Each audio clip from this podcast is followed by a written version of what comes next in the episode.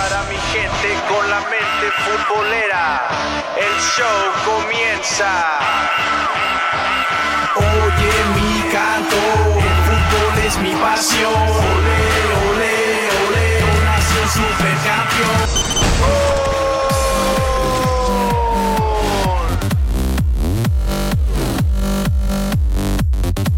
¿Qué tal amigos? ¿Cómo están? Les saluda David Calzada. Bienvenidos al episodio número 12 de Mente Futbolera, el mejor podcast, el mejor podcast que te puedes encontrar de fútbol. Hoy tenemos un programa cargado, cargado de información que tú no te puedes perder. Tenemos los juegos de vuelta de la Liga MX, unos juegos que realmente estuvieron muy buenos, así que bendita liguilla la que se carga México. Eh, tenemos casa llena, también tenemos un invitado muy especial, pero antes voy a presentar a una persona que se encuentra muy contenta por este, razones desconocidas. Miraim Sandoval, ¿cómo estás, Miraim? David Calzada, gente bonita, gente preciosa, bienvenidos a esta nueva emisión del podcast de Mente Futbolera. Saludos a toda la banda que está en este momento escuchándonos, ya sea en su casa, en el trabajo o a través de, de su teléfono, en su carrito, no lo sé. Así que bienvenidos a esta nueva emisión. Y como dice David, vamos a estar hablando de todo lo que fue la fiesta grande, estos cuartos de final que fueron partidos muy interesantes. Y bueno, ya a este momento ya sabemos los cuatro invitados a las semifinales. Sí, qué rápido se pasa el tiempo. Y también tenemos eh, la presencia femenil, la pequeñita de Centroamérica, Alicia, ¿cómo estás? David Misraim, buenas noches, muy bien aquí presente acompañándolos. Este, como lo mencionaba Misra, tenemos todos los información de lo que pasó y viene siendo esta liguilla, así de que este, ojalá y, y mucho del programa, así como nosotros disfrutamos de darle la información a ustedes. Claro que sí. Y también, Misraim, tenemos un invitado muy especial, una persona que, que, que bueno, es este, como tú, eh, azul y blanco a morir, ¿no? Sí. Hablamos de los rayados del Monterrey. Joel Cano, ¿cómo estás, Joel? Muchas gracias por acompañarnos. David, Alicia, eh, perdón, Alicia, David, Misraim, muchas gracias por la invitación. Buenas noches. Eh, me dijeron que, hay que, que tenemos que venir a hablar del Monterrey contra Santos exclusivamente, media hora de Monterrey contra Santos para que David, eh, para retorcerle el cuchillo a David ahí. Sí. Y luego traerlo del Manchester, hermano, eh. Está, está, eh, andas desafiando mucho al, al- al destino, hermano. ¿Verdad? ¿Verdad? Sí, así me gusta vivir a, a tope, ¿no? Eh, Sí, bueno, sí, sí, sí. vámonos primero por orden cronológico, porque estoy seguro que Joel Cano obviamente tiene una opinión de del Cruz Azul contra Querétaro. Eh, se enfrentaron el sábado en punto de las 7 de la noche. Era algo que, que ya sabíamos que iba a pasar, ¿no, Miriam? Que Era Cruz como el trámite, en otras palabras. Sí, sí, no iba a tener problema alguno para pasar. Quedaron empate. Eh, con golazo de Elías Hernández, eh, que se metió. Y habíamos hablado, mi que, que es un gran refuerzo para Cruz Azul. eh, de los tantos que le han funcionado, sobre todo, a mi parecer, el refuerzo máximo Ricardo Peláez. Y, y bueno, Querétaro eh, le, le pegó factura. Eh, tal vez la no experiencia de, de Rafa Puente. ¿Cómo, ¿Cómo lo ves tú? Sí, de hecho, como lo mencionamos la vez, la vez pasada, eh, era la primera vez que Rafa Puente entraba a una liguilla y con el equipo de Querétaro. Y bueno, quizás tuviera un equipo con más presupuesto, con jugadores de más, mayor calidad, que quizá hubiera hecho algo más, ¿no? Pero bueno, se enfrentó a un Cruz Azul que anda haciendo las cosas muy bien en lo que fue la liga y lo que va ahorita de la liguilla, ¿no? Joel Cano, no sé si tuviste oportunidad de verlo, pero ¿qué, qué te pareció este Cruz Azul? ¿Está para campeón? Fíjate que el mejor refuerzo del Cruz Azul no es este, ni los jugadores, ni Ricardo Peláez, yo creo que es el VAR. Increíble eh, el protagonismo que tomó el VAR. Eh, si, si esa serie prácticamente se había cerrado, estaba prácticamente ya cantada que era para Cruz Azul, creo que el VAR le dio un protagonismo muy importante eh, a- a- al Cruz Azul por esa jugada del, del, pues, inexistente penal. Sí. Ya casi se les pelaba un, un gol eh, a favor del Querétaro. Con lo que veo de Rafa Puente, porque viene a romper un poquito el esquema de, de- de la, de la ruletita de, de técnicos, ¿verdad? Se metió él ahí a la ruleta eh, ya sabemos su paso por Lobos WAP y vino a, a, Querétaro con un poquito mejor de mejor presupuesto, a hacer las cosas bien. Me gustó mucho lo que le vi al equipo de Rafa Puente, que compitió realmente con poco, rescatando elementos como, por ejemplo, Irán Mier, que ya suena para la Chivas. O sea, Irán Mier subió de, del bajón que tenía con Monterrey se afianzó perfectamente con Querétaro y ahora ya suena como refuerzo de Chivas, ¿eh? o sea, ya, y, no creo que sea barato, probablemente Querétaro lo va, le va a poner un buen precio a, Irán Mier, pero a mí me gustó eh, lo que mostró eh, Querétaro, pero sin duda el, el, protagonismo del bar que está tomando, y ojo porque eh, pues el Cruz Azul y, el América y se están frotando las manitas los que quieren ahora la revancha de la final regia. ¿eh? Ahora van a querer la final capitalista. Uh, ya tenemos la, la, americanista ahí atrás. Este, les tocó pichón como quieran los americanistas, hombre, con los Pumas. Pero bueno, em, en cuestión del Querétaro contra, uh, contra Cruz Azul, creo que pues Cruz Azul era, era claro favorito, no había más, pero sí creo que lo del VAR nos deja mucho que No sé si, si vamos a platicar del VAR más adelante, pero me gustaría saber su opinión sobre eso. Sí, generalmente a veces pasa que los jugadores que de Chivas o de América se van a un Querétaro, se van a un Veracruz y de ahí sus carreras desaparecen. Claro.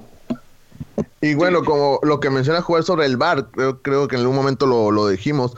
Eh, es la primera vez que se usa el bar en México. Creo que hay que dar la oportunidad que lo empiecen a aprender a usarlo. así como pasó en la NFL, eh, en la NBA, en otros deportes que obviamente en los primeros torneos este, no, no, no lo sabían usar bien. Y eh, yo creo que hay que darle tiempo a que puedan usarlo bien, aunque ahorita en el momento hasta parece que favorece en ciertas jugadas a ciertos equipos pero yo creo que es, no es tanto eso, sino yo pienso, si no tal vez porque no tengo malicia, pero pienso que no, que todavía es lo mismo, que todavía no le saben en qué momento usarlo o, o, sí, en qué momento usarlo en sí. Entonces, básicamente es la ineptitud de los árbitros, de la gente, de Arturo Bricio, porque Son él, él, es, él es encargado, pero él es encargado de entrenar a, a, las personas para que hagan bien el trabajo con el VAR.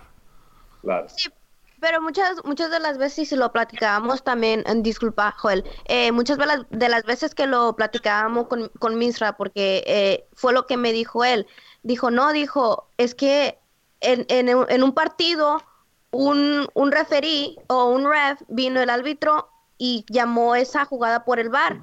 Y en otro partido fue la misma jugada y el, árbitro dijo que no, o sea, que no tenía nada, que no era polémica, que era nada, y que siguiera la jugada, que siguieran jugando, que siguieran dando como, como que si fuera otra jugada normal. Y, y eso es, es lo que digo, que a lo que entiendo yo con Misraim, es de que el VAR todavía se tiene que perfeccionar en muchas de las cosas, pero que todos estén en la misma página. O sea, si en un partido esa jugada se se checa, pues en el otro también. O sea, si en una, si en una jugada es, si en una jugada eso es polémica y en otro partido también, pues que también sea polémica y que sea como, sí, checado, si sea, sea bien para todos los partidos, o sea, igualmente.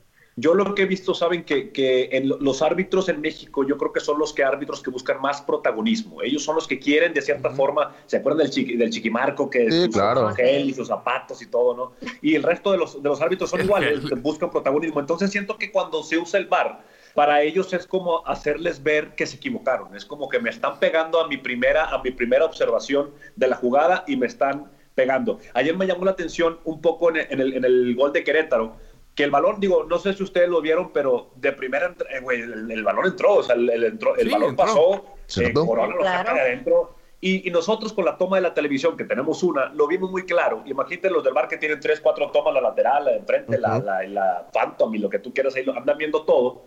Ven la jugada y ni siquiera, el de hecho, el árbitro quiere apurar al de, al de Querétaro al, al tiro de esquina.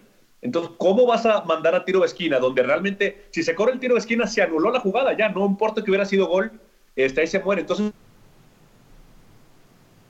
vamos a revisarla, o espérame, pareciera que los árbitros no quieren usarla, y así como comentó Alicia, o sea, ellos en una jugada así y en otra no, no, se ven parejos, y volvemos a la vieja usanza donde el arbitraje pues se sale con la suya. O sea, realmente, ah, pues sí, en esta vez sí vamos a ver el bar y en esta vez no. O sea, a Cruz Azul no les marcaron esa.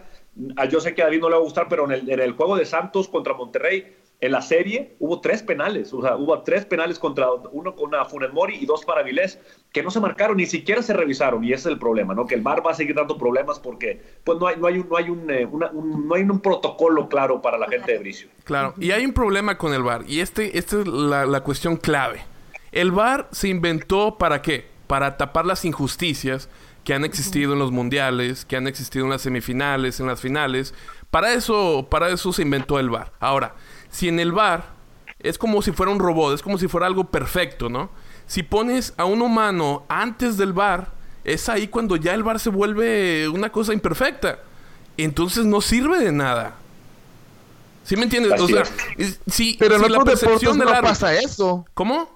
Pero en otros deportes es raro que pase un error de, de la repetición que en el béisbol, en el básquetbol, en el fútbol americano es raro que suceda un error en ese aspecto. Cuando chequen la repetición, no, es raro que se cometa un error, pero ¿por qué Sí, en el ejemplo, fútbol sí? En el tenis es prácticamente imposible que se equivoquen porque la revisan y donde la, la bola marca y se ve la línea y si se ve luz, órale, vamos, está fuera o está dentro de la pelota, ¿no? Por eso es lo En que digo.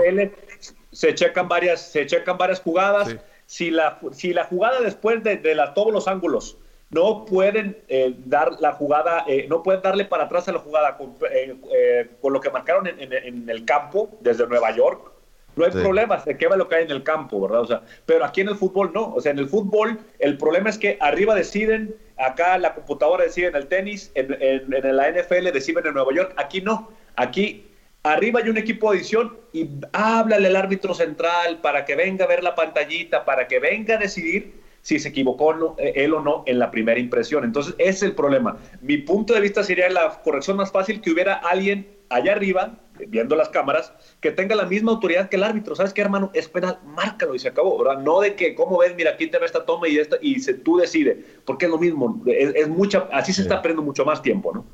Sí, sí, sí. Y como tú dices, el árbitro quiere protagonismo. Y si el árbitro, por sus, ahora sí que por sus, por sus Por fuerzas, por, Por sus fuerzas, Sí. dice, no, no es penal. Y ahí se va, cuando en realidad tal vez sí era. ¿Qué, qué pasa? Entonces, eh, Claro. es lo mismo, exactamente la misma, la misma historia que beneficia al Monterrey. Eh, no, no se crean. ridículo. Ah, ahora, ahora, ahora. Ahora sí, La ¿no? jiribilla, eh, la, la jiribilla. Eh. Y también fíjate en el partido de Te estás trabando un poquito, Joel. ahí todavía o estamos bien. Ahí estás bien, pero como que te ya estás yendo de señal un, un ratito. Por Yo momentos. veo bien, no sé. Este, me dice si, si se pierde. Bueno. Eh, yo lo que vi ayer en el, en el Cruz Azul, se- también la jugada donde se fueron hasta una jugada previa, como dos jugadas previas para no mar- para no expulsarle uno a Cruz Azul. Sí se dieron cuenta de jugada sí, también. sí, sí, sí. Es ridículo eso. O sea, parece que buscaron una forma de que no, de, que- de no presionar al árbitro a que se fuera expulsado. O sea, se fue se- bastante triste el bar. Vamos a escuchar al portugués Pedro Caixinha. Vamos a sus declaraciones después de esta serie. No fue un partido para nada sencillo. Ah, creo que Rafa ha hecho un gran trabajo, una, una felicitación también para, para él. El equipo de Querétaro es un equipo que sabe muy bien a lo que juega. Es un equipo que en términos emocionales también está muy bien preparado. Fíjate que, por ejemplo, a lo largo de todo el torneo nada más una vez, una sola vez perdió dos partidos consecutivos y de- sumando el partido de hoy, ah, ah, siempre que sufre alguna derrota y algunas de ellas que fueron por, por cuatro goles, tiene, saca cuatro empates, siempre a venir detrás y, y saca dos victorias, una de ellas también con nosotros. Ahí están las declaraciones de Pedro Caixinha felicitando a, Rafa Puente, que, que, bueno, lo decíamos, gran trabajo de este técnico mexicano, algo nuevo, a, la ruleta que ya todos conocemos. Y, y- yo te pregunto, Joel Cano, porque ya lo habíamos hablado en otros programas, el director técnico mexicano, ¿por qué no se aventura a, a irse de, de- de México? ¿Por qué no se aventura a irse a Europa, Europa. como lo ha hecho Javier Aguirre o Carlos de los Cobos eh, en El Salvador? ¿Que no tiene el talento, que no tiene la calidad o solamente le alcanza para el torneo local? Yo creo que estamos, eh, estamos anclados a la calidad. O sea, el futbolista mexicano al, al final viene siendo la carta de presentación de los técnicos también. Entonces, si, si no tienes uh, un estandarte de, de- de fut- de- de futbolistas que pueda jalar técnicos, realmente es difícil a solo que tengan una escuela que, que esté rompiendo paradigmas, pero pues no lo hay. O sea, imagínate, si un técnico de aquí quiere salir a triunfar, tendría que irse a salir a Costa Rica, a Salvador, eh, a fútboles, aunque se escuche mal, pero inferiores a lo que hay en México. Porque tú te imaginas tú, ¿quién le va a dar oportunidad? ¿Se acuerdan cuando Hugo Sánchez estaba candidateando para el, para el Real Madrid después de Sisu?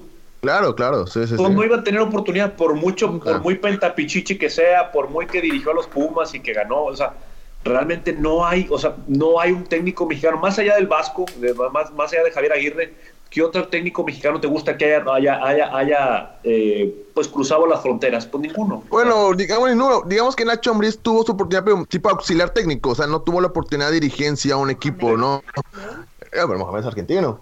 Así, pero, pero mexicanos, sí, son, son raritos, quizá uno que otro en Centroamérica que quizá no sabemos, como mencionamos, Carlos de los Cobos, que está ahí. Aquí en la MLS creo que hay uno o dos técnicos eh, mexicanos, no de nombre, obviamente, que no son tan populares eh, en México, pero, pero en sí son raros escuchar un, un, entrenador mexicano que se aventure al fútbol extranjero. Y aparte, fíjate, yo creo que en el fútbol mexicano, digo, a excepción del Tuca Ferretti, que no es mexicano, ¿verdad? Pero creo que eh, eh, el, fútbol mexicano está siendo más importante, más allá de un técnico, es un, proyecto. Lo vemos en Tigres, lo vemos en, en, Pachuca, lo vemos ahorita en Santos. No sé si escuchar a Caiciña te produce llanto, David, porque lo extrañas. Pero se, le ponen los ojos brillosos. Pero sabes que está, está muy padre lo que Santos está logrando porque se fue Siboldi y lo agarró este Chava, lo agarró este hombre de Salvador y y el vato no batalló, o sea, puso al equipo a funcionar y jaló y le quitaron a Yanil Tavares, pero el sistema prevaleció. Y le quitaron a Izquierdos para irse a Boca y el sistema prevaleció. O sea, parece que los sistemas y, técnicos que se adapten a la ideología del club y no al revés, parece que es lo que funciona más en el México. Ahí está el Tuca, ahí está el Pachuca, está el Toluca, está el Santos, está el América. Son equipos que han logrado tener una, una, una mística, ¿verdad? Y se acuerdan también del Atlas, de, que, que, Bielsa ahí medio formó y luego la Volpe y que se, que se creaba la, la camada del Atlas de, de oro, ¿no? Que, que la cuna de la, es, son esos tipos de, de, proyectos que en México están dejando más. Ahora, por ejemplo, el Monterrey está empezando a dejar eso, ¿eh? Ahí lo vemos, por ejemplo, los técnicos. Por ejemplo, Diego Alonso no es un técnico que nunca haya tenido un, un, plantel tan vasto como el que tiene actualmente, pero dentro de, esa, de ese plantel vasto está saliendo Carlos Rodríguez, Está saliendo, bueno, Jonathan González viene desde antes, está Johan Vázquez del defensa. Están saliendo jugadores que, que, que son eh, cantera y que se están buscando. O sea, Carlos Rodríguez estuvo en el Toledo, jugó 30, 40 partidos en el Toledo España y regresó a, regresó a México y lo, lo, lo posicionó, se benefició de una lesión de, de, de Jonathan González y ahí está buscando una mística de que el Monterrey tenga, eh, así como la tuvo Pachuca, como la tiene Tigres, como la está adquiriendo Santos. Yo creo que vamos más a eso, los técnicos, y eso nos conviene más en nuestro fútbol, que los equipos tengan mística. Tú no puedes llegar al Barcelona y decir, ¿saben qué muchachos? Desde a partir de mañana nos vamos a empezar a defender. No se puede, güey. O sea, no se puede. El Manchester ha sufrido mucho por eso. Porque cambió de Ferguson y ya no supieron qué hacer y a ver cómo llega y sigue y a ver cómo le hacemos y ching, o sea, es muy difícil, es muy difícil que se vaya a un niño batallando y todo, pero pues es, lo que, es lo que realmente creo que el, técnico mexicano, eh, aparte también creo que un plantel vasto, ahí está, vamos a ponerle el ejemplo que no es mexicano, pero es Mohamed. Sí. De, los técnicos de la ruletita de técnicos mexicanos. Llegó a España y no acabó ni, ni, la, primera vuelta. no lo dejaron terminar no lo dejaron terminar, eh, obviamente salió amargamente, salió corrido y todo, y supuesta, y Mohamed, la efectividad de, de, de, de juegos ganados de Mohamed es la mejor en los últimos cinco años. ¿eh? O sea, Mohamed con Monterrey, eh, no le ponga los títulos, porque eso no, lo vas a tener, pero simplemente ve la tabla porcentual y Monterrey estaba arriba, ganaba dos veces, llegó Monterrey 37 puntos, increíble la cosecha de puntos. Yo dije, va a llegar al Celta y pues le va a ir bien, le va a ir bien porque si su, su trabajo va a ser un equipo reservado a sumar puntos. Y no, fíjate, no, no, no, duró en la primera vuelta. Empezó creo que las dos, tres primeras fechas y, y, en, el Celta se estaban volviendo locos. Se hablaba muy bien. No duró. Dime qué otro técnico aparte de Mohamed, ¿cuál, cuál se te hace un técnico, el, el mejor técnico mexicano ahorita, David? Ay, no, ahí sí, sí la pones difícil, ¿eh? Históricamente te diría, está entre Bucetich, el Ojitos Mesa y... Fue no, pero en activo, en activo, en activo ahorita, o sea, ahorita, ahorita en activo.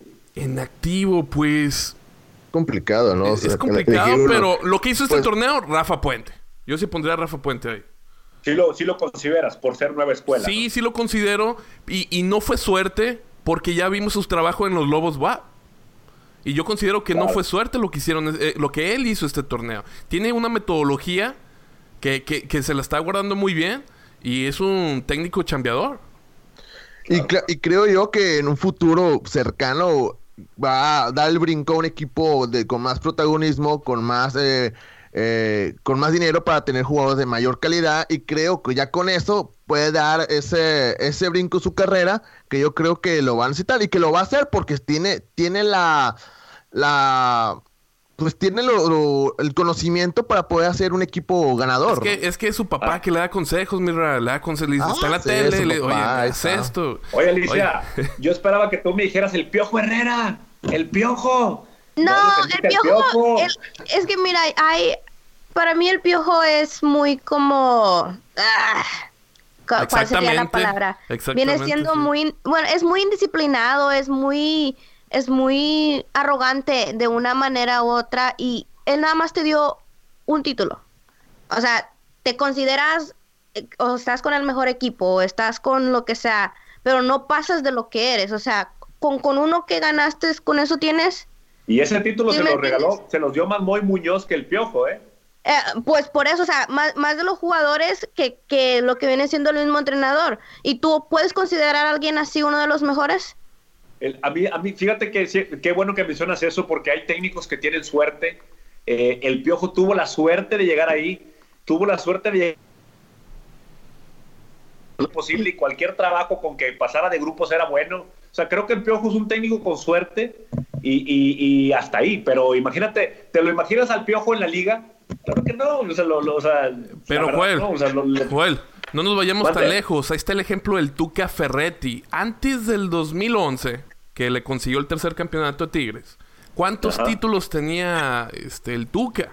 En los más de 20 años que ya llevaba dirigiendo. Tenía dos. Uno con Chivas y uno con Pumas. Entonces, dos títulos en más de 20 años. También, y, Tuca no le faltaba el trabajo, ¿eh? Nunca le faltó el trabajo al Tuca Ferretti. Es la manera de trabajar, este, pero no era un, técnico ganador como lo fue, como lo ha sido en esta década, ¿no? Muchachos, antes de que se, me duerma Alicia, este, vamos a seguir con los partidos.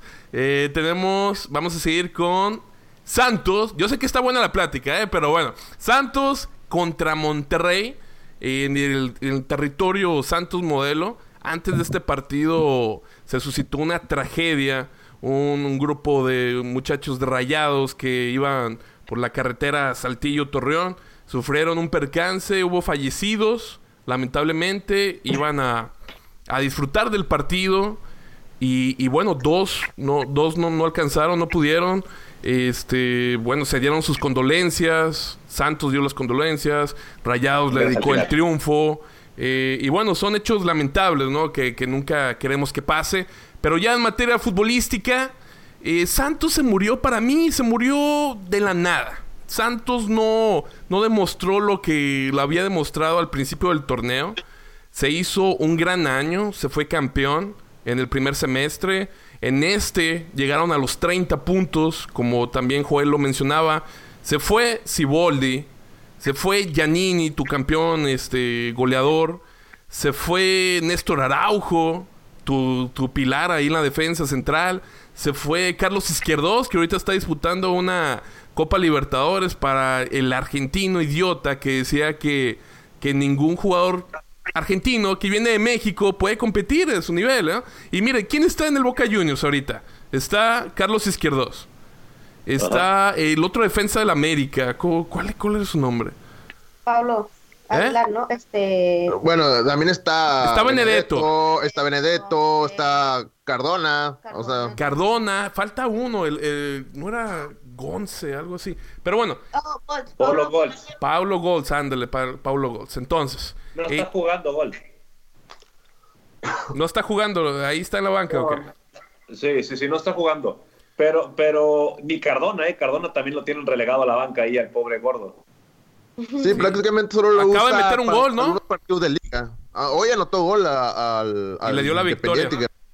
Cardona no jugó la ida de la, de, la, de la Copa Libertadores. Estaba considerado para la vuelta, pero para su suerte, pues ya sabemos que la vuelta se postergó hasta la otra semana y quién sabe si se juegue. Entonces, mala suerte para Cardona, pero sí, no, no, no, no jugó tampoco la. no, no ha tenido la oportunidad de demostrarse. Entonces. Nicolás Sánchez mete gol al 53 y lo mencionaba Salvador Reyes, fue un, un golpe muy duro en los ánimos del equipo santista.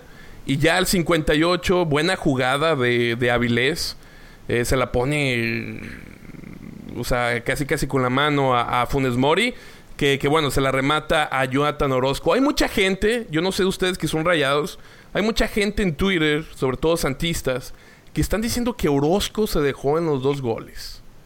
¿Ustedes qué No. piensan? No. No, para No se nada. le dejó en dos goles, pero salvó otras cinco de perdido, viejo, ¿eh? Eh, En la ida, tantas que salvó. Sí. o sea, en la En ida la creo ida que pudieron haber sido tres, fácilmente 3-0, 4-0 en la ida y solo que entró uno porque Jonathan Orozco hizo muy buen trabajo en la portería. Así es, así es. Definitivamente a Funes Mori le, le, le tapa un mano a mano, a, a Avilés le tapa otro par. Yo creo que, mira, Orozco, lamentablemente, eh, esa es la carrera de Jonathan Orozco. Te va a salvar las más difíciles y a veces en una que parece atrapable.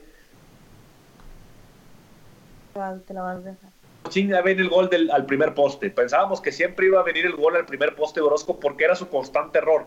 Y, O Sí. quedarse clavado. Quedarse clavado bajo, lo- bajo los tres palos era un gran, horror- un gran eh, error de Orozco. De- confiaba demasiado en los centrales y, y- y es algo que, que persigue Orozco, pero no, me, no le vas a reprochar a Orozco, por ejemplo, su salida con los pies. El yo dudo bastante que, le, que, que se haya dejado. eh. La verdad sería, sería muy, muy cruel y criminal recriminarle eso a- a Orozco cuando hizo unas de perdidos cinco salvadas de gol claros, la, la salvó él. eh. Sí, sobre todo en el primer partido, solamente el golazo de Funes Mori lo, lo pudo lo pudo reventar. Y, y bueno, a Santos le faltó un golecito. En el primer tiempo las cosas hubieran sido muy diferentes, pero Furch no estaba, no estaba ahora sí que atinado. Sí. Eh, Jonathan Rodríguez también no estaba en conjunto con Furch porque fueron una dupla muy, muy, muy matona durante todo el torneo. Y sobre todo las bajas de juego le afectó mucho al Santos Laguna.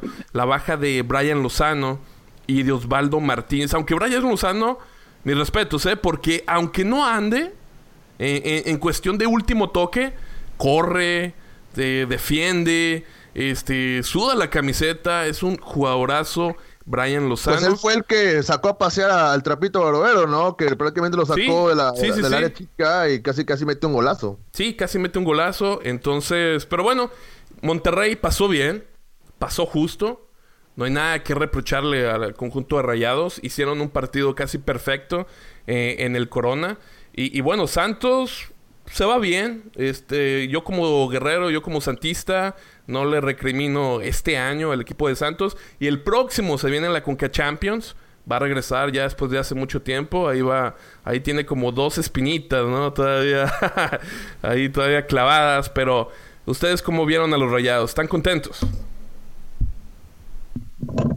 Claro, estoy contento porque primero creo que es uno de los mejores partidos que he visto desde la era Diego Alonso, sobre todo el partido de vuelta, que yo pensé que el equipo se iba a echar atrás los 90 minutos y al, contrario, creo que fue un buen partido, fue muy abierto, hubo oportunidades para los dos, pero Monterrey fue el que las concretó y, y mi gusto creo que uno de los mejores partidos que he visto en Monterrey. Claro, el partido de ellas también estuvo muy bueno, pero creo que el de vuelta, sobre todo por lo complicado que es jugar para Monterrey en la cancha de, del Santos, creo que es un resultado muy bueno y bueno, el 3-0 pues dice que fue un excelente juego de ida y vuelta, ¿no? Para Monterrey.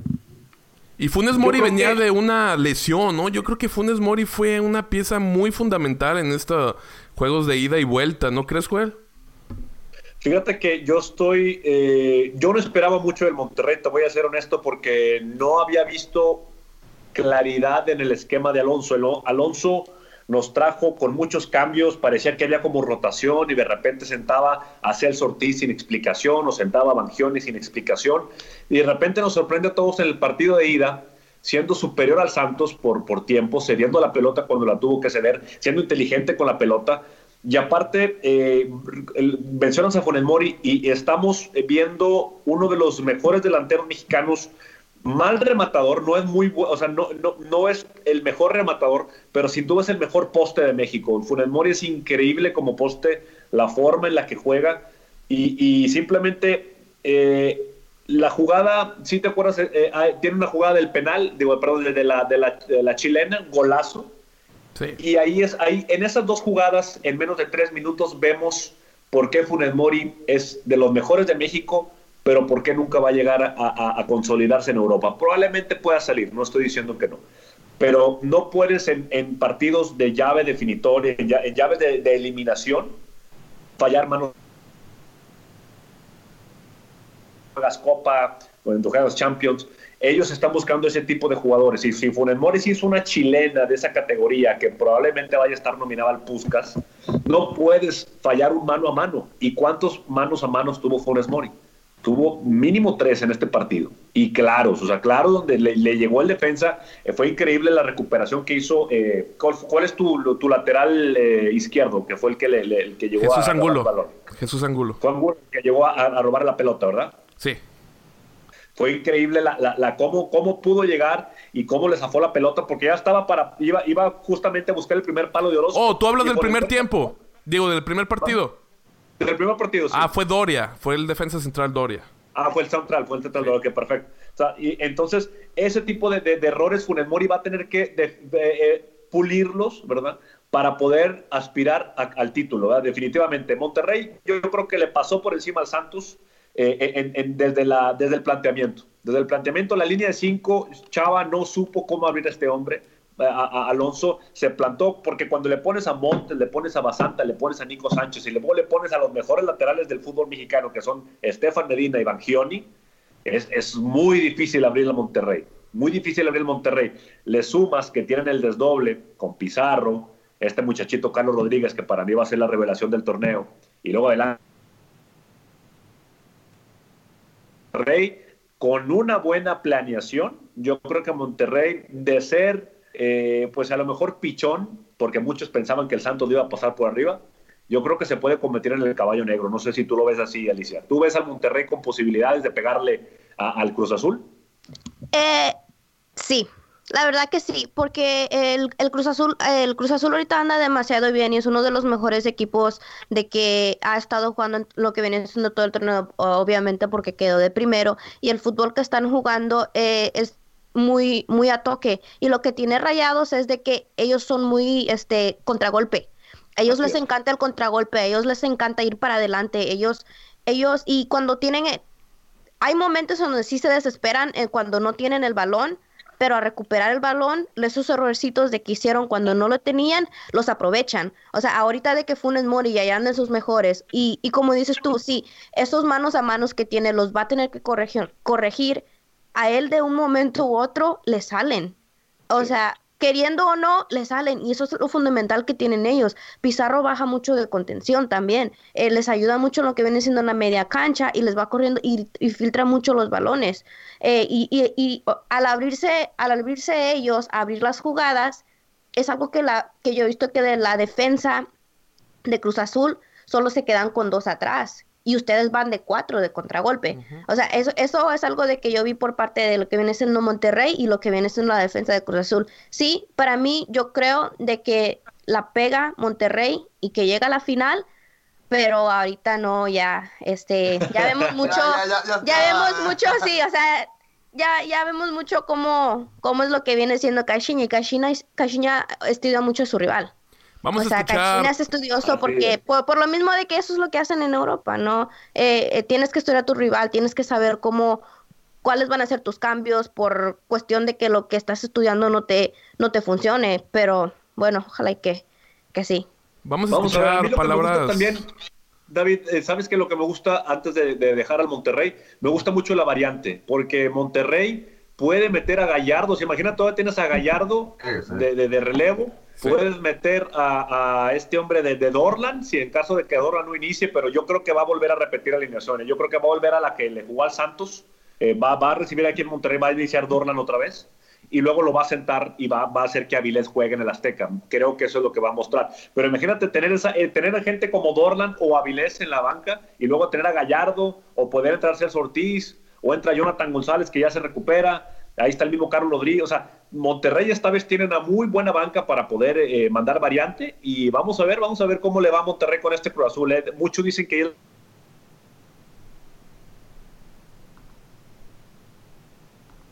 Yes. Ah, ok.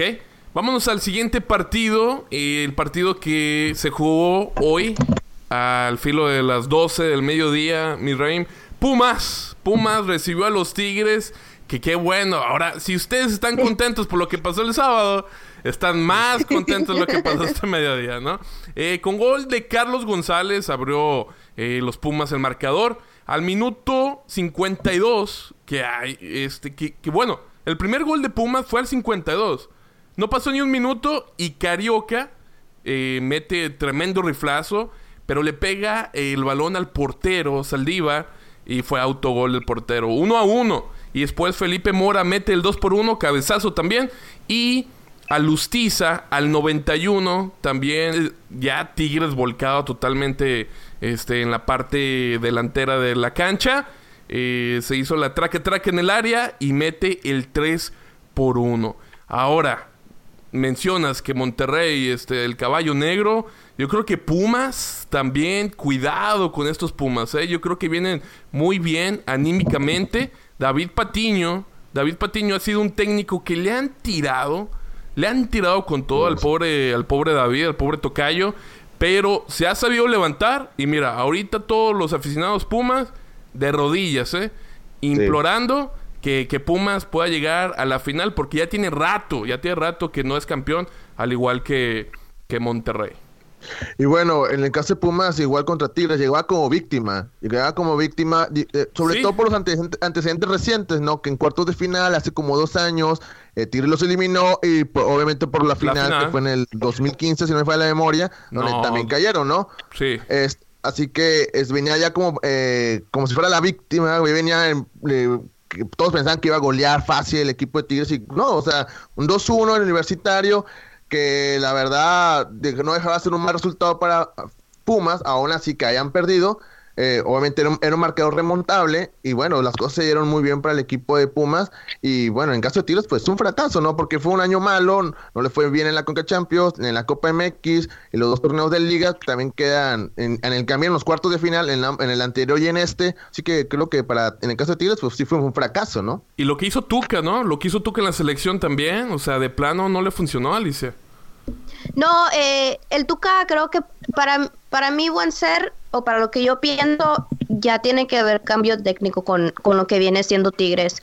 Tigres ya necesita un, un, nuevo técnico, nuevos aires, nuevas, nuevas ideas, pero eso es lo que no quiere Tigres. Para mí que Tigres todavía está muy atenido a de que el Tuca sabe cómo son los jugadores, el Tuca sabe esto, el Tuca sabe el otro, y nos van a dar más títulos. O sea, pero como que se está desesperando y el Tuca como que ya nada más sale y, y ya está cansado, sí, se ve cansado. Es, se ve muy cansado, se ve muy, muy como afligido, es más cara, de que, ok, yo, haga, hagan, hagan lo que quieran, ¿no?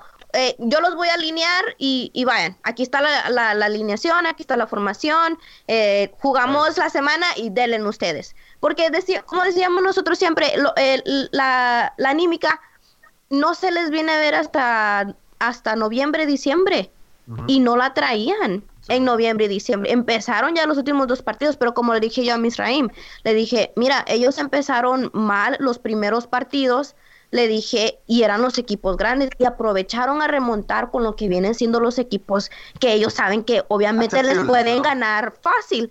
Le dije, pero imagínate, de que de un principio hubieran, hubiera, si el torneo hubiera sido al revés, ¿no? De que a principio les hubiera tocado los equipos fáciles y luego los equipos difíciles, Tigres no llega a liguilla.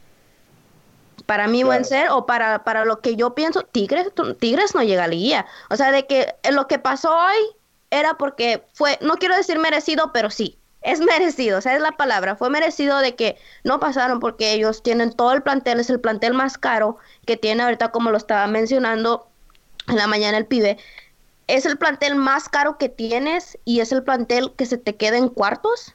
O sea, eh, tú, tú, tú no tienes excusa del por qué no pasar o por qué no llegar a otra final. Y no lo ha hecho. Ahora, yo creo que Tigres eh, estaba en su época de oro, o está en su época de oro, pero ya va de salida, ¿eh? El esquema de, de, de, de, Tigres, de la forma de comprar, o sea, la, la, el, el, haber comprado eh, cada cierre de mercado a gente, primero a Guiñac, y luego compró a Valencia, y lo perdón, a Edu Vargas, y luego a Valencia, y fue haciendo esos peces gordos, haciendo compras de jugadores que fracasaban en Europa, pero que en México iban a venir a romperla. Ya se acabó ese tipo de esquema de, de comercialización de Tigres. Tigres empezó a comprar jugadores como los Quiñones, empezó a comprar jugadores de allá de, del Perú, empezó a tener jugadores regados por varias ligas, y eso va a ser el esquema de darle vuelta a los jugadores de Tigres. Tigres ya no va a estar como antes soltando los billetazos para traer las grandes figuras. Ya Tigres salió de eso. Eso la afición tiene que ser consciente de eso. Quizás por eso no quieren hacer ahorita un cambio brusco de técnico, porque empezar a eh, traer un técnico y decirle que es el nuevo forma, es la forma de operar, probablemente no sea lo ideal. Probablemente Tuca ya sepa cómo, cómo vienen los, los siguientes años de Tigres y vayan a esperar a, a retirar a Tuca, y darle a Tuca un puesto eh, directivo y ya van a ir viendo a ver cómo, cómo, cómo reafirman y cómo vuelven a estructurar a Tigres, pero por lo pronto los Tigres de la época morada han... ya están en su fin. De bajada, simplemente en este año pues no ganaron absolutamente nada, fracasa, han fracasado en la Conca Champions, les ha ido mal a los Tigres, ¿no? o sea, realmente eh, creo que eh, en el fútbol mexicano no hay Reales Madrides, no hay Barcelonas, no hay equipos que ganen todo y dos, tres años es la vida del proyecto más longevo que hay. No hay, así vimos los proyectos de los grandes que dicen de Cruz Azul y los grandes que fueron de América. Hace, la mayoría de ellos fueron grandes cuando los partidos se veían en blanco y negro, ¿verdad? Tigres, logró estos dos, tres años de, de, de, de solidez, inversiones fuertes mucho para contrarrestar al estado del Monterrey, porque ellos no iban a poder poner un estadio, y le salió, le salió y ganaron lo, lo, más que pudieron en esta época, y qué bueno, pero bueno, qué bueno que el, Tuca ya va saliendo poco a poco, y yo dudo que lo suelte Alicia, el Tuca, el Tuca está muy fuerte ahí, lo quieren de arriba, Miguel Ángel Garza está enamorado del Tuca, no lo va a soltar pronto. ¿eh? El Tuca está, está suerte. Yo creo que otros dos, tres añitos sin problemas se los va a echar el Tuca y en Tigres. Y yo recuerdo, yo recuerdo el Tigres antes de Tuca. Este, un Tigres que. ¿Quién estaba? Daniel, Daniel Guzmán, El Tolo Gallego, incluso Peckerman. Era un, era un equipo que iba. Iba al descenso, ¿eh? Iba un equipo que iba en picada. Si es que alguna vez estuvo en lo más alto. Y Tuca lo agarró dijo aquí vamos a poner las bases y es y está convertido en lo que ahorita es Tigres, ¿no? Ya llegó a la final de la Copa Libertadores, todos los títulos que tú quieras, eh, tiene el campeón de goleo, tiene esa difusión mediática que antes obviamente Tigres no tenía. Ahora, la directiva tiene miedo de soltar eso. Tiene miedo de decir, ok, de empezar en cero, ¿no? De empezar otra vez, de empezar otra vez. Ese, ese es uno de los problemas, ¿no? Y entonces, pues como dices, o sea, todavía hay tuca para el rato porque él no se ve que se quiera retirar, ¿eh? Como que todavía quiere seguirle, pero las cosas se acaban. Como también rayados, yo también lo dije, yo siempre lo vi de esa manera. Cuando el Chupete Suazo y Bucetich se vayan, imagínate qué, qué, qué va a ser de Rayados. Y han estado batallando después de esa dupla, ¿no? Es el problema, David, cuando la mística viene del técnico hacia la institución y no de la institución al técnico, de lo que platicábamos al principio.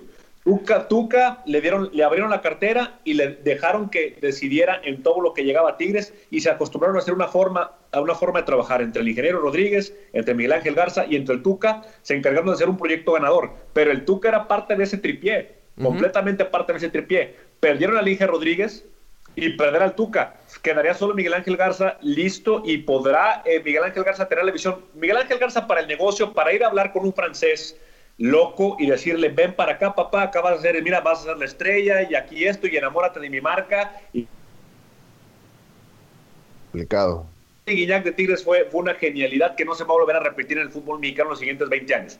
Pero de aquí a que se vuelva a repetir, eh, hacer ese proyecto, volver a encontrar la sinergia deportiva, irónicamente, de lo que, eh, de lo que necesita Tigres para triunfar, va a ser muy difícil, porque te digo, al perder a, a Inge Rodríguez, que era como la cara de, la, de, de, de todo el proyecto, eh, lo pierdes y luego quitar a Tuca solamente dejas a Miguel Ángel Garza. Entonces, una sola No. persona no puede tener la visión deportiva, la visión comercial, la visión de negociación. Es muy difícil y por eso yo creo que están batallando. Del otro lado de la moneda, yo me quedo con lo que Pumas hizo con David Patiño, lo comentabas tú. Pues sí, le tiraban mucho y todo, pero hoy a Tigres le dio al Tuca, a Tuca, un viejo conocido de CEU, una plática y un baile de qué es jugar en CEU. Y ojo, yo por eso no, yo descarto a, Pumas como el caballo negro por esto, porque Pumas pierde a su, a su mejor aliado al momento de jugar contra el América y al momento de si llega a la final de no poder jugar a mediodía en su cancha. La cancha de Pumas a mediodía es un, o sea, es un infierno y podemos estar los regios, podemos estar los de la gente de Houston puede estar completamente acostumbrada a una humedad, podemos los regios estar acostumbrados a un calor seco aquí de 40 grados, pero vas al DF a las 12 de la noche y tú ves el termómetro y dices, güey, pues está a 27 grados, güey, o sea, está, está a 89, está a 90, ¿por qué siento tanto calor? ¿Por qué me estoy...? Pero algo tiene la altura, eh, eh, empiezas a supurar del cuerpo, sudar. Cierto. Mejores jugadores que ha llegado a nuestro fútbol sea completamente anulado, no por Pumas, por la altura y por el calor. Y Pumas va a perder eso. Pumas va a perder eso. Si se acuerdan, si ustedes tienen memoria, antes Pumas y Toluca tenían mucho, mucho poder, porque incluso las finales se podían jugar a las 12. Cuando les empiezan a mover los horarios y dices, ¿sabes qué? No, espérame, la final de vuelta o la final se juega en la noche, papá, necesito horario estelar. Es cuando empezaron a perder protagonismo tanto Toluca como Pumas. Pero antes ellos te decían, no, güey, vente a jugar aquí a las 12 a mi casa. Híjole, cabrón. O sea, simplemente los regios éramos pichones, pichones para jugar ahí. Los de Santos también, o sea, todos los que se paraban ahí éramos pichones todos los norteños porque no podíamos eh, eh, jugar ahí. Y Pumas pierde eso, eh, hay que, tener atención. Pierde eso porque va contra el América, pues otros que juegan en la capital y que pues técnicamente no le, no le va a afectar ese tipo de cosas. El factor extra que tiene Pumas lo va a perder. Y David Patiño me, me, gustó mucho lo que le hizo al Tuca, le dijo, ¿sabes qué? Yo no necesito, o sea, aunque te note gol, tú sigues necesitando uno, no hay problema, pero te va a costar sacarme el balón, te voy a atacar. Y, y, y los desgastó, les desgastó el medio campo a base de ataque y fue eh, Pablo Barrera los volvió locos. Eh, Pablo Barrera, el Monterrey fue un fiasco, pero en Pumas es su, es ha revivido, natural. ha revivido. Eh, Pumas. No, perdón, ya hablamos de Pumas. América contra Toluca. América Toluca, Alicia. ¿Cómo, ¿Cómo viste el partido?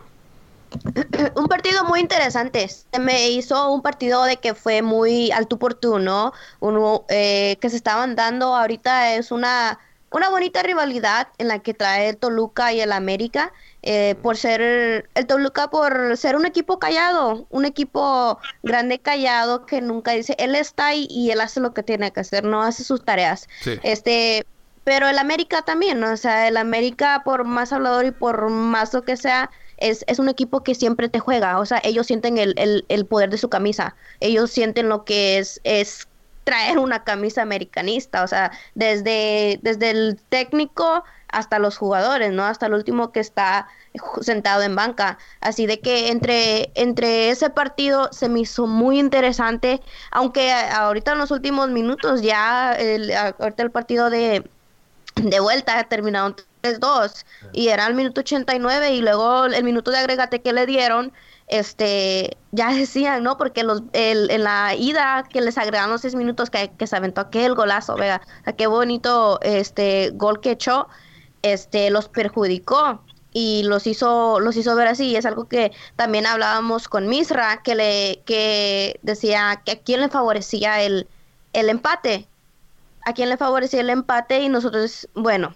yo por aficionada, obviamente que, que, para el América, pero la verdad no pensé que hubiera sido una goleada de un 2 a 0 en el primer tiempo, de un 3 a 0 y luego este en el en el tiempo que iban y ya también le sacaron una roja a Toluca y después de esa roja todavía regresaron y echaron goles. Así de que Toluca hizo para mí hizo una, una buena temporada, nomás de que el América anda muy bien este muy bien posicionado, sus defensas hacen labor ofensivo y defensivo o sea, son los únicos que es de, de seis goles que echaron, cinco fueron de defensas y uno de un delantero. Y, y eso, y eso es lo que a lo mejor también veo yo de que para la, para con, en, en les va, les va a perjudicar. Les va a perjudicar porque tu defensa no te puede estar haciendo todo tu trabajo. Tenemos a una a Marchesín atrás, pero se te va un se te va un de, un de, defensa a jugar la delantera porque tus ofensivos porque Martínez no, no puede hacerlo porque Cecilio está muy cansado o, o, porque Guido Rodríguez este hizo un balón muy largo y lo está corriendo y en eso lo perdió y regresan. Oye dónde están todos dónde están todos andan muy están muy este están muy perdidos y eso sí les va, eso sí les va a perjudicar al América, eso sí les va a venir a, dar el América en, en una de esas buenas paradas o de las malas paradas en un contragolpe, lo van a hacer porque lo hizo Vega con él. O sea, ese golazo que se echó el recorte a tirar tres de tus defensas y dejarte toda la portería abierta. Vamos, papá, pero fue, fue, un, fue un partido muy, muy disfrutado. O sea, para mí, para mí, fue el mejor duelo de toda la liguilla. O sea, estuvo muy parejo, los dos se dieron en la madre, se dieron al tú por tú, eh, jugaron y lucharon hasta el último minuto, ofensivamente y defensivamente por los dos lados. Digo ofensivamente porque Toluca fue el que buscó sus goles y, y, el América defensiva, porque ya, ya no quería que le echaran otro gol. Aunque hubiera sido el empate del, del 3-3, hubiera pasado por tabla de posición, pero no puedes dejar de que un equipo con un hombre menos venga y todavía trate de empatarte el partido al, al 89. O sea, Vamos, eres del América, ¿no? Tienes que ser mejor que eso. Al minuto 3, Roger Martínez, eh, adelanta a los de Cuapa. Al minuto 24, Bruno Valdés. Al 56, Paul Aguilar. Que, qué festejo ese, mi rey. Deberías intentarlo alguna vez. Al 68, Rubén Zambuesa mete tremendo golazo. Y al 87, William da Silva mete el 3 por 2. Si hubieran quedado 3 a 3 ¿Quién pasa? Pasa a Toluca, ¿verdad? O sea, le faltaba un golecito a Toluca.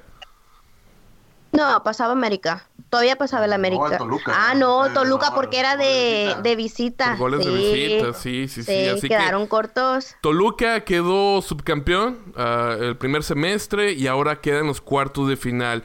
Un técnico como Cristante, Joel, que es de la nueva camada de los ex jugadores que ahora son técnicos ha sido de lo más rentable, ¿no? De, de, esta, de esta camada que fueron jugadores y ahora son técnicos. Que ejemplos hay muchos. Está Palencia, está Diego Alonso, está Cardoso. Y, y bueno, Cristante calladito no ha hecho las cosas tan mal. Sabes que nos damos cuenta que nos estamos haciendo viejos cuando empezamos a ver sí. nos duele a todos. Eh, nos, empieza a ver, ching, este Cuando digan, oiga, cuando digan Laines ya es técnico, ah, espérate, acaba de votar. ¿Qué pasó? ¿Cuándo? Entonces, a mí, a mí me, me, me, da gusto que Cristante pueda, digo, eh, eh, otro caso más de, de, de, gente, de un técnico que sabe exactamente lo que la institución significa, a lo que juega, y que llegó así como, pues, como guante, le quedó Cristante a la institución de Toluca. Obviamente Toluca es otro equipo que juega con la cancha, juega con su condición de local, equipo aguerrido, equipo de llegada, pero pues bueno, se vuelve a quedar en la orilla eh, Toluca y, estamos viendo esta nueva cepa de, técnicos que son un poco, ya no son los técnicos como la puente, que eran estrategas y todo. Ahorita viene el técnico motivador y que venga papá y o sea, todas esas cosas el más claro ejemplo de que la de que la el ánimo del jugador el fútbol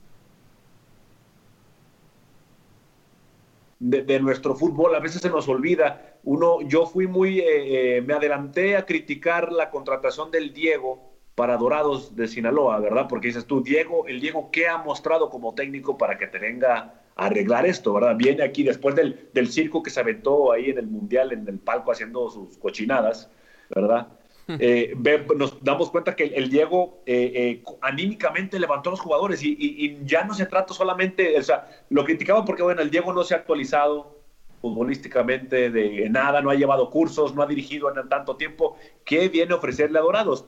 El Diego tomó a Dorados en el lugar penúltimo y ahorita está ganando la gran final del ascenso, imagínate, en el penúltimo lugar al ascenso. y solamente con, la, con lo anímico, ¿eh? Y bailes baila y le da a los, los jugadores y baile aplaude a la gente y contagió a los jugadores. Eso, eso es mucho de que probablemente los técnicos actuales están también tomando en cuenta lo anímico. Lo anímico es algo que a lo mejor los viejos anteriores, pues no era parte de lo que ellos buscaban, ¿no? Ellos simplemente la estrategia y tú párate aquí cuando te, cuando cuando tengas que pegar, pega y cuando te echas para atrás, tú te echas para atrás y se fregó, ¿no? Entonces, me da gusto que, que, los técnicos y que poco a poco, como dicen del Tuca, que vaya saliendo, ¿no? Y vamos dejando a los nuevos técnicos, ahí está Patiño, ahí está Alonso, ahí está Cristante. Eh, te digo, entonces, los, eh, los técnicos, eh, estos nuevos, los nuevos técnicos que traen esa genética, esa, esa mezcla de, de, de, motivador y de, de, estratega, todo lo que pasaron con ellos como jugadores, las nuevas eh, técnicas que está, el nuevo método, ya sabes que ahorita es mucho de ir a comprar libritos de Bielsa y libritos de Guardiola, empiezan a, a leer eso y les empieza a gustar ese tipo de, de, de, lectura, de estrategia, y creo que estamos eh, retirando a gente como el Tuca Ferretti, vámonos, ya está muy viejo, y el mismo Bocetich a lo mejor ya no vuelve a entrar a la ruleta, y vemos esta nueva, nuestra nueva camada, y me gusta lo que, lo que están mostrando los técnicos, no sé si nos alcance, como comentaban al principio del programa, para llegar afuera, para llegar a, dirigir eh, fuera de México, pero al menos eh, en el fútbol mexicano creo que los nuevos técnicos están haciendo muy buena labor. Sí, de hecho lo hemos notado, ya no se ven tan seguidos nombres como Revolvió a contratar a Carlos Reynoso o a Tomás Boy o, no sé, de, de, la, de la vieja guardia, exactamente, a la Olpe, o sea, ya no son ya no son técnicos, ya no son técnicos que, que son rentables para el fútbol mexicano, por lo mismo que, que, ustedes dicen, ¿no?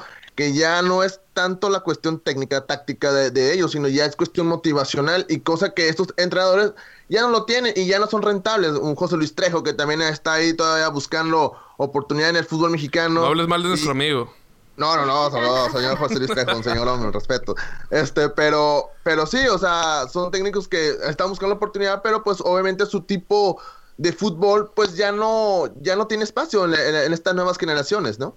Señores. Que muera la corriente la puentista, que muera la corriente la volpista. Al fin y al cabo, fueron buenas etapas de nuestro, de nuestra, nuestra, históricas de nuestro fútbol, pero ya cada vez menos Sergio Buenos, ¿eh? menos Sergio Buenos, esos güeyes que nomás están Profe Cruz. Profe Cruz, esos güeyes, no, ya, ya basta. El profe Oye, bueno, ya, ya estamos en la recta final del programa, ha sido una charla fenomenal, pero bueno, si queremos hablar de fútbol, aquí podemos estar toda la noche, y el día siguiente, el día siguiente, el día siguiente. Vamos a sus pronósticos pronósticos. Pero no aquí, Alicia, no le vamos a preguntar a Misraim y a Joel porque ya sé lo que van a decir. Ya sé lo que van a decir. ¿Y, qué crees que va a decir Alicia?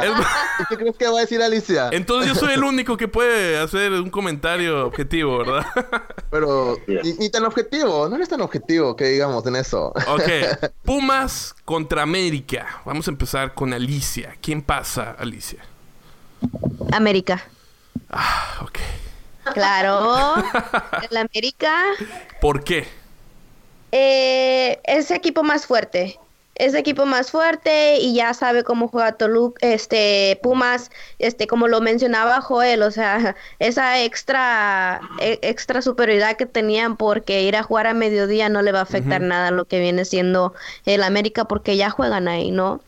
Ya, ya están en ese tipo de clima y de condiciones, la misma ciudad, la misma altura, así de que el América lo tiene todo para ganar y si no lo ganan es porque o sea, nada más porque es el América y porque se sintió muy grande, así como Santos la temporada pasada, eh, que, que, que, perdieron nada más porque pensaron de que Santos, eh, que con la camisa o con el nombre y la camisa iban a ganar.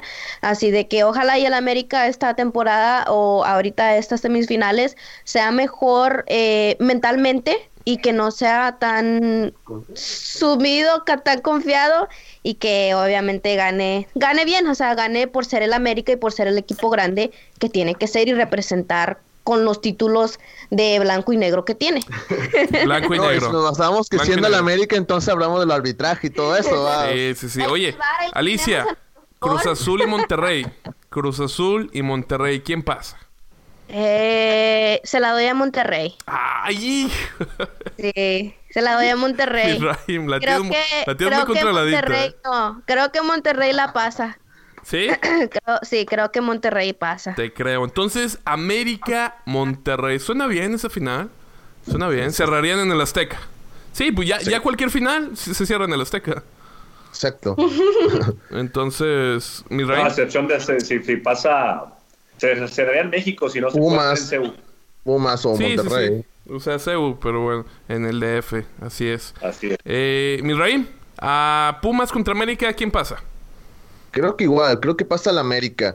Creo que el América, este, eh, va a ser un buen partido. Creo que va a ser parejo, pero creo que pasa el América. Creo que el América tiene un mejor plantel que el Pumas ya aquí ya no cuesta, ya no tiene nada que ver la cuestión de la ciudad, de la altura, porque son los, ambos son de la misma ciudad. Así que pienso que gana el América. El América. ¿Y Monterrey contra Cruz Azul? Va a estar difícil, pero creo que Monterrey se quiere sacar la espinita de lo que pasó hace poquito en la, en la final de la Copa MX. Sí. Y pienso que Monterrey, eh, y aparte ya recuperó muchos jugadores en la, que en la final de Copa no los tenía. Y creo que eso va a ser un factor también a favor del equipo. Aunque va a ser un partido muy complicado, pero siento que Monterrey puede ganarle al equipo de Cruz Azul. Muy bien. Joel. eh, Pumas contra América. Eh, yo me, su- me sumo al clamor popular y creo que Monterrey sí va, a batallar un poquito con el Cruz Azul por la plaza, porque cierran el Azteca, pero yo creo que eh, Alonso demostró algo muy importante en, el, la ida y vuelta contra Santos, que es un orden. Elías Hernández es un hombre muy peligroso, pero con la línea de cinco que va a ir Alonso seguramente encerrarse al Azteca, yo creo que va a pasar eh, Monterrey sobre el, sobre el Cruz Azul. Y también veo al América, eh, veo al América, no creo que, que el Pumas pueda contra, contra el América, al final le va a pesar. Por alguna razón el América siempre le pega, lo trae de hijo, siempre es el, es el, es el papá, hombre. El único, el único grande del fútbol mexicano es el América, eso lo sabemos todos. Este, y creo que una, una bonita final, este, me gustaría ir al Azteca a una final, este, no he ido hace tiempo a una Azteca, a la Azteca a una final, y me gustaría ir a una Azteca, Monterrey, América, allá en el, en el- ah, no, se jugaría aquí, no, no, se jugará allá, se jugará en la Azteca, así es. Entonces, este, estaría muy emocionante, sí me gustaría Monterrey, América, la gran final. Calzada. ¿Y el tuyo, David, cuál sería? El de Eh, América Pumas y el de Cruz Azul contra Monterrey. Pues mira, yo ya te voy a decir el, el partido final que va a ser. Yo creo que La capital, los equipos de la capital no se quieren quedar atrás, ¿eh? Porque mira, ya hubo una final regia, ya está la final de la Libertadores entre los argentinos. Ellos no se quieren quedar atrás con su América Cruz Azul. Y te aseguro que esa América Cruz Azul va a ser la final. Porque no va a vender lo mismo que un Pumas Monterrey, o que un América Monterrey, o un Cruz Azul Monterrey.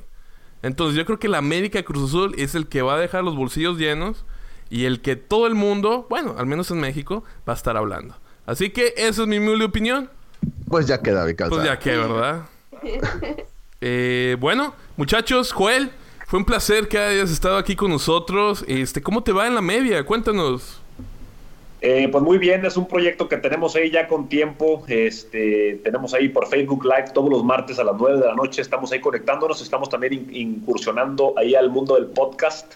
También estamos siendo un poquito más, este, tratando de ser un poquito más, eh, pues, eh, pues más dedicados al podcast también, tenerlo de un poquito más seguido sin tener un día fijo en especial.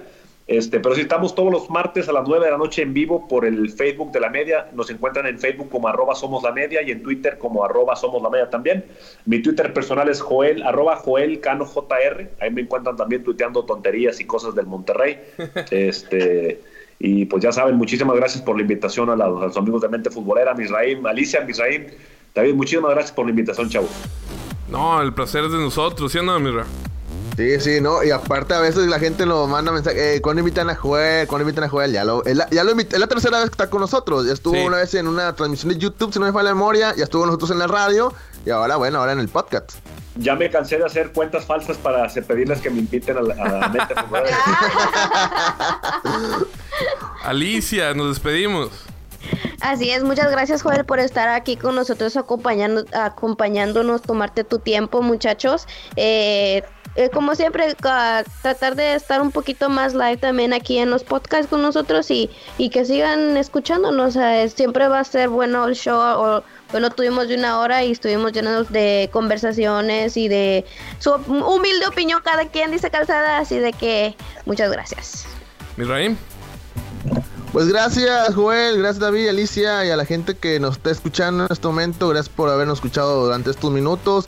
Espero se le hayan pasado bien. Y bueno, aquí estaremos en la próxima emisión de, algún podcast que tengamos la próxima semana o en estos días. Y igual nos, y nos sigan en todas las redes sociales y también nos escuchen en la radio. Así es, denle like, suscríbanse y compartan este, este podcast que lo hacemos con mucho cariño. Así que nos vemos la próxima. Hasta luego, gracias, bye.